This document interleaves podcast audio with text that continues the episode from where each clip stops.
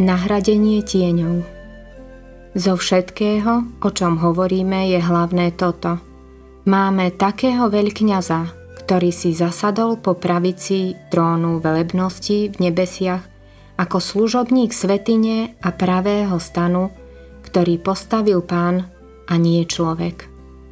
Židom 8. kapitola 1. a 2. verš Podstatou listu Židom je, že Ježiš Kristus, Boží syn, neprišiel iba preto, aby zapadol do pozemského systému kňazskej služby ako ten najlepší a zvrchovaný ľudský kňaz, ale prišiel naplniť a uskutočniť tento systém a nasmerovať všetku našu pozornosť na seba, ako nám slúži v nebi.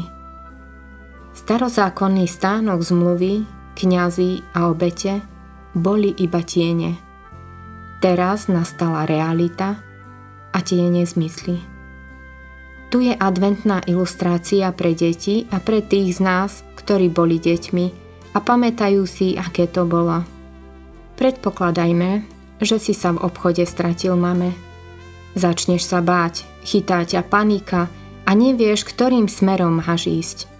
Bežíš na koniec uličky a skôr, než sa rozplačeš, Všimneš si na konci uličky na zemi tieň, ktorý vyzerá presne ako tvoja mama.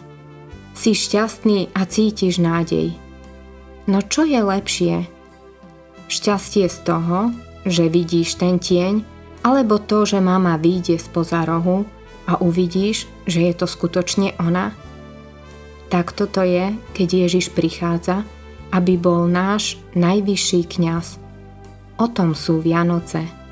Vianoce znamenajú nahradenie tieňou skutočnosťou.